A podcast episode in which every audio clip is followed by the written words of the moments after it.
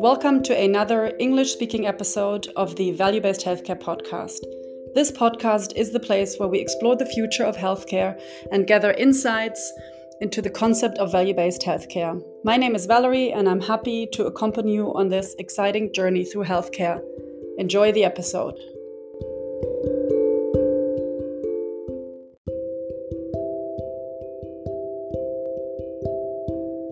Hi, everyone. Welcome to episode 9 of the Value Based Healthcare Podcast.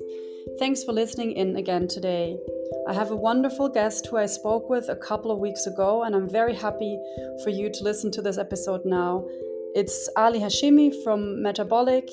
We had a great conversation. He explains to us how Metabolic delivers hybrid value based care, mostly focused in Dubai um, he talks about how they founded the company and how data is actually driving this model, but how the defining factor in the end is the human. Um, let me know how you like the episode. I think there's some super interesting learnings for all of us in there, for all of us who want to deliver value based care in a tech driven but also human way. Let me know what you think and have fun listening. Hi, Ali. Welcome to the Value Based Healthcare Podcast. I'm super happy to have you here. And uh, thanks for taking the time. I truly appreciate it. Thanks for inviting me. Thank you. So, we also met at the ICHOM conference in Barcelona. And back then, I sort of wrote down on my list of guests that I really want to have you on the podcast and learn more about metabolic, I think formerly known as GluCare, if I'm correct and your super unique approach to the care that you deliver uh, through Metabolic. I quickly want to introduce you. You're one of the three co-founders of Metabolic, and you guys have pioneered um, innovative model in healthcare, sort of blending value-based healthcare principles with with tech. And you have a hybrid care model that focuses on personalized care in the diabetes space. Correct. So, with this uh, quick bio about you, let's dive in how did you come up with the idea of metabolic? Ah, the genesis story. Okay. Yes. Well, I had I had just sold my my my last business, which was a a subacute care platform. Nothing tech about it. Very old school, traditional healthcare. Um, you know, as, so it was, it was a it was a nice value creation event and a nice exit story, and had a little bit of of freedom to sit and think. Um, candidly actually had a lot of time in the later years of, of that startup to sit and think because it had grown and evolved into something that was running itself. And i spent a lot of time thinking about what the future of medicine should look like especially in the context of the explosion of data that was starting to become more and more available. And i had a thought partner in that journey um, which was a friend of mine who you know himself became one of the top brains in the world on this on the data science side and so we were starting to just explore what what it means to think about data in the context of healthcare what data is useful how to make it useful but more importantly you know ultimately how to transform data into knowledge knowledge into insight and then insight into outcome so mm-hmm. that was mm-hmm. kind of initially the framework is how do we turn you know wearable data off of your fitbit into something that can uniquely impact health outcomes. And then and then from that it's like okay well in what domain does it make most sense?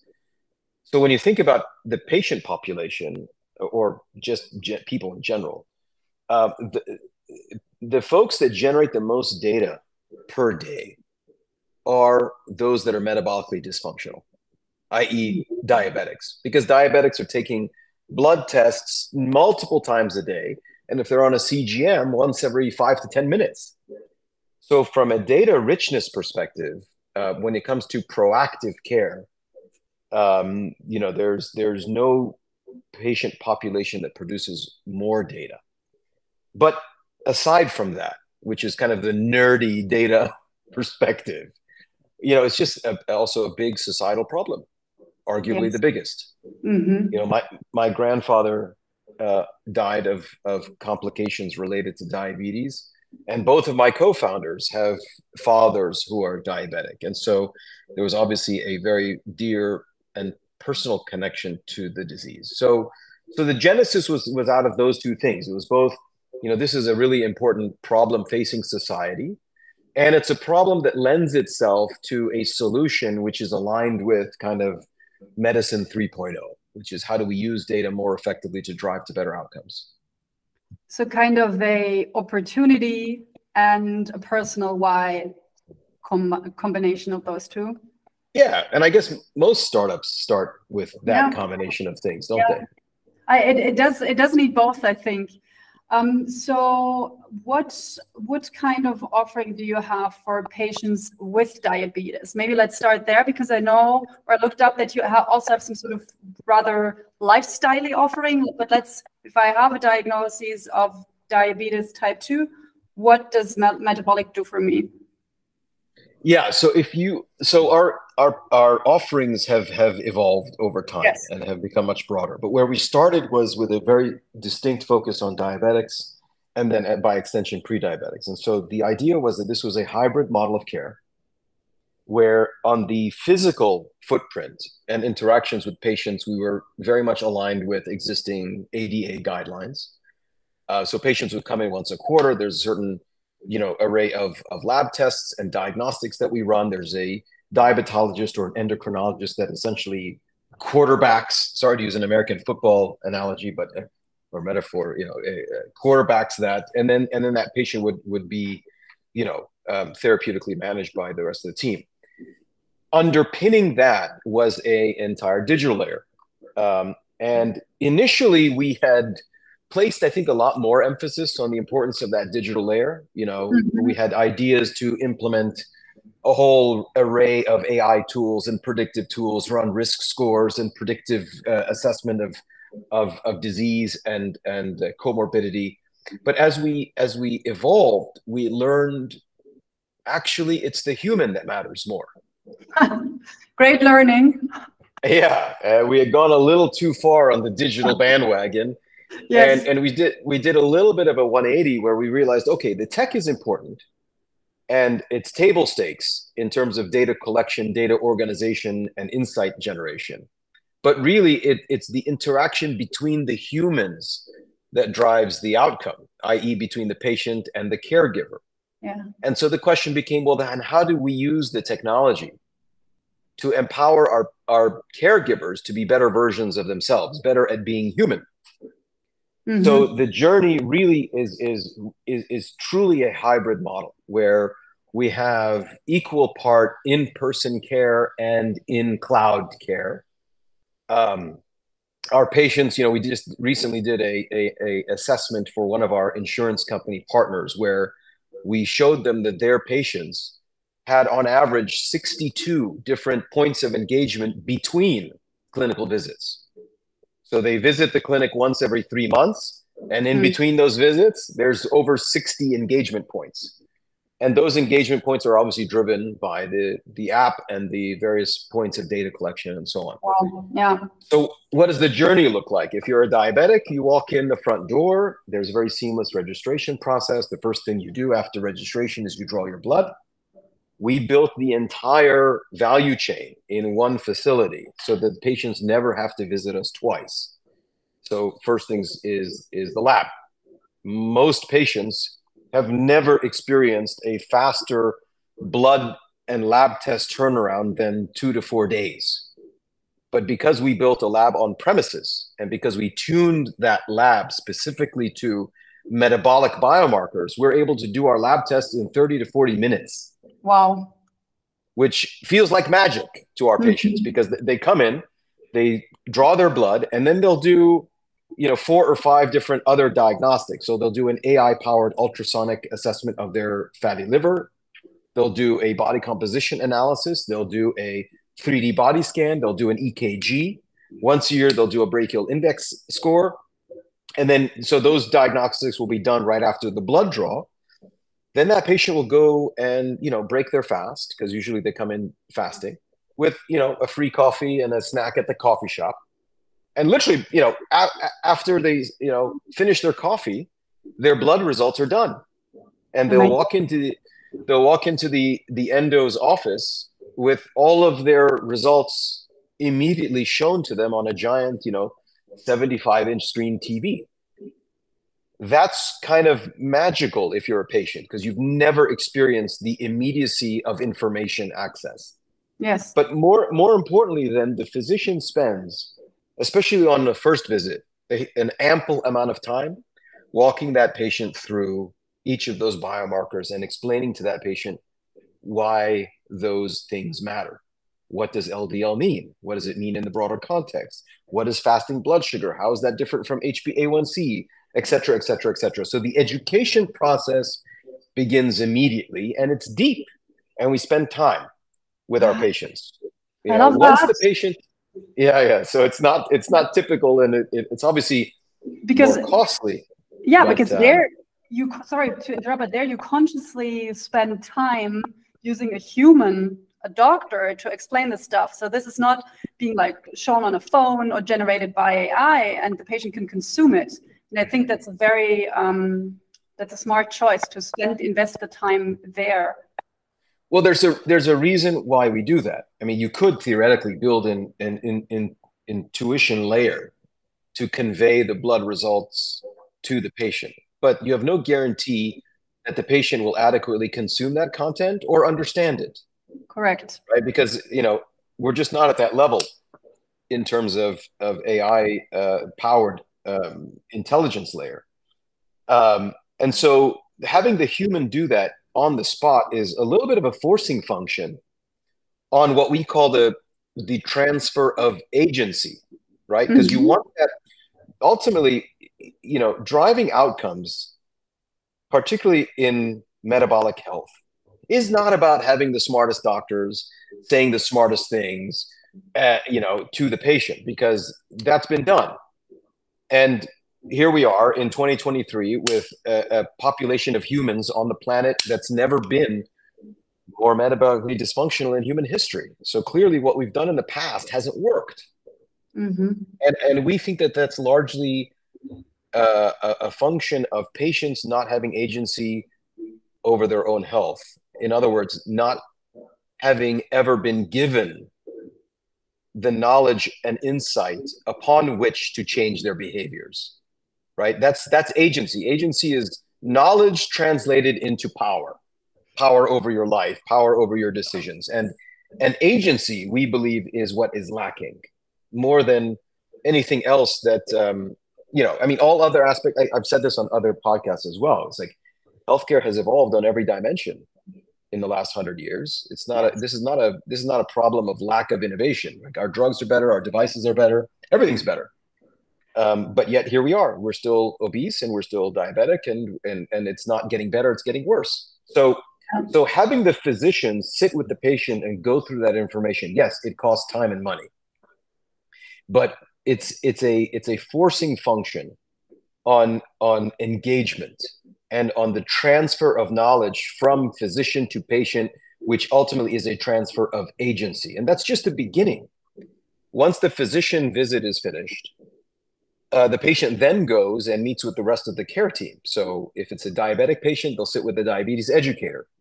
But then all patients will sit with a nutritionist, a dietitian, and a health coach. The health coach then becomes the accountability partner from then on. You know, that's the individual that that gives the patient the, all the kits of the devices and mm-hmm. downloads the app for them and connects everything. But then once the patient leaves the clinic, the health coach is, is the person that is their first point of contact through the app. And so we maintain continuous interactions with our patients once they've left. So they actually never leave us, um, you know, in, in the strict wow. sense. Explain to us where the value-based care angle sort of shows in your care model. Um, it doesn't show in the care model. The care model is based on what should be done as per mm-hmm. therapeutic guidelines, right? So our care model is designed as per standards, but also we push the envelope. We do a lot more than the standards because we believe that more can be done and should be done to drive better outcomes. The value based component ultimately becomes relevant when you think about how you're reimbursed for those services. and so one of the early ways that we started um, innovating around value-based care was a very simple satisfaction or your money back kind of a structure yeah and that wasn't initially with any of our insurance partners our insurance partners unfortunately could not think beyond fee for service and, mm-hmm. and today even today largely most of them are not able to think beyond fee for service but we had a a cohort of cash paying patients who were on a metabolic transformation journey driven by GLPs, so a medicated weight loss program. And we partnered with one of the manufacturers, Novo Nordisk, uh, on the delivery of that program in a value based care construct. So, in other words, we set targets for the patient, mm. joint, jointly agreed, and that was largely, you know, 10% body weight reduction. And as long as that patient was compliant and adherent with the with the parameters of the program, in other words, they maintained a degree of engagement, they did their food logging, they measured, me- measured their weight on a regular basis, so on and so forth. They, we had a, a certain defined set of things that the patient needed to do to be considered compliant. And as long as the patient did those things, if they didn't meet their targets, in other words, if they didn't achieve the intended outcome, we would refund them a okay. portion of the cost of the of the of the program. So look, not, candidly, it's it's not rocket science, nor is it that innovative. It's a simple satisfaction or your money back kind of a way of thinking. But in healthcare, we don't do that, generally speaking, do we? No, we don't. It's uh, the the risk sharing models are. I don't think they are very widely used. And um, I mean, you, you spoke about transfer of agency from doctors to patients. I think this is also a very interesting transfer then of of uh, bearing actually bearing the responsibility also financially between the the parties and the stakeholders. And yeah. I remember that we spoke, and I want to uh, talk about reimbursement a little bit because we spoke about your, you had some thoughts about whether there should actually be a split, and some of the conditions that that we have as a population should actually be paid by an insurance system, but by something else. Before we go there, I think can you quickly tell us where you're based and how healthcare is actually being paid for there? Because I think that's important background.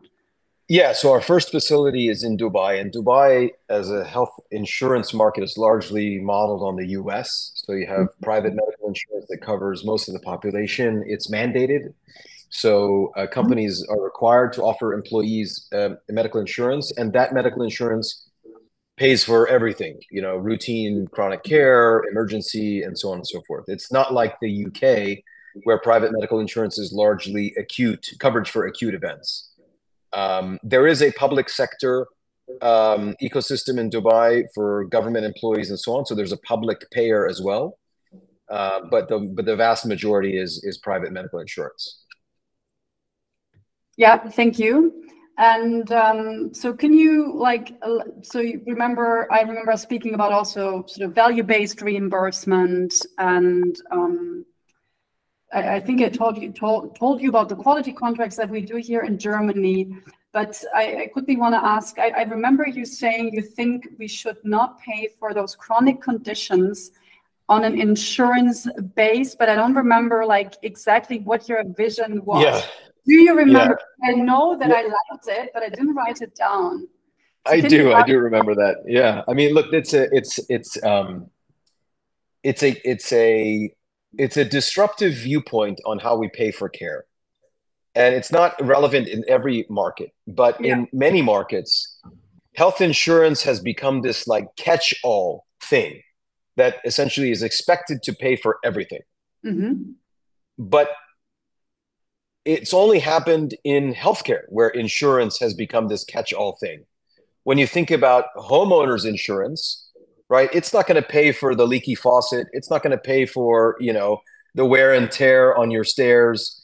Uh, you know, it, it, when you buy car insurance, car insurance is not going to pay for your regular oil change uh, or your tires that need to be, you know what I mean? So only yeah. in healthcare do we think about insurance in the context of, oh, it should, it should pay for everything. And, and we think that that's flawed.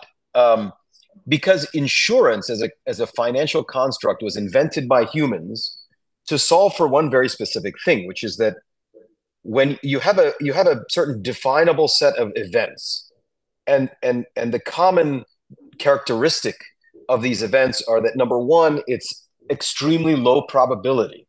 So mm-hmm. it's very unlikely for that event to happen to you, but it's a hundred percent probability that that event will happen to somebody in the community. Okay. And the second characteristic of that event is that it comes with a catastrophic financial consequence.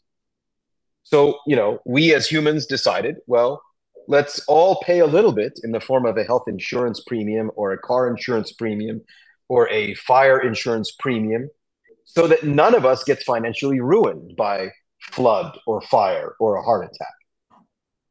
That's health insurance and all other forms of insurance. But then when you think about chronic disease, it doesn't fit anymore in that construct because the moment you know somebody is diabetic, you know with a hundred percent certainty what lab tests they're going to need, what doctor visits they're going to eh, need to schedule, uh, what di- what other diagnostics they need, what medications they're going to need, and so on and so forth. And from an actuarial perspective, you can project out how much that patient's going to cost. Yeah. And so you've gone from an outlier event framework with a very, very low probability of happening to a hundred percent probability of this event happening. Yeah. And so what you know, why should we force the spend for chronic care through insurance? It's inefficient. When you think about the insurance industry, there's a lot of mouths to feed, right? Mm-hmm. You have and, and I'll, I'll, explain you know the dubai market. Maybe other markets are slightly different but in dubai you have a health insurance broker. They take a 5 to 10% cut right off the top. The, the, the best business in the world right is they just pure pure minting of money. Uh, and then you've got the health insurance company themselves and they're trying to maintain a reasonable medical loss ratio of yeah. let's say 15 20% which is their profit margin and then you've got the TPA, the third party administrator that maintains the network and transacts the claims and does all the claims processing. And they take a certain, let's say, I don't know, five to 10%. So in private medical insurance, of every dollar of premium paid, 30 cents gets burned by, you could say, middlemen that are not mm. adding adding uh, uh, you know this is not service provision it's not a consumption of drugs it's just transaction support right yeah. so yeah. so you're burning you're burning resources effectively uh, in ways that are also not aligned with the long-term health goals of the patient this is another huge problem insurance companies at least here operate on renewable annual contracts and so the assumption of the insurance company is that next year this client might not be my client anymore. They might churn and go to my competitor.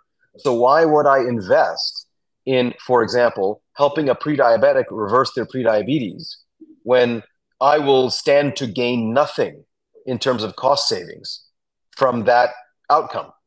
You know, that yeah. cost savings is going to be measured on a five to 50 year timeline but I'm really concerned about managing my P&L this quarter. Yeah.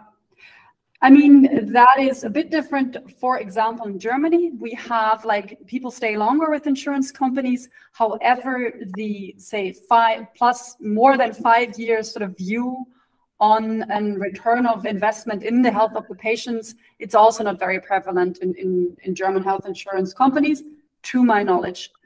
Um, so super interesting what you have described. So you would basically say the chronic care would rather be paid by some sort of subscription or license fee type of model because it's actually very obvious that someone um, what someone might need depending on their health conditions and then yeah. those sort of catastrophic events one would still want to insure themselves car accidents uh, like a, a, a, a myocardial infarction, things like these that are sort of similar to what you described in the like car or house insurance industry, like a fire to your house. It will happen to someone, but low likelihood that it will happen to me or lower. Is that uh, so? It would be like a mixed model. Yeah, I think what would be interesting, and this can only happen in certain contexts, where you know a company, an employer, um, owns a bit more of the risk and carves that risk out from insurance. So they they still buy health insurance for those catastrophic low probability events, but they are self-funded or or fund subscriptions for the the daily chronic care and maintenance. Yeah. And yeah. there's a variety of different ways you can structure that. Obviously, you need a certain amount of minimum scale as an employer to be able to do that for the actuarial math to work out.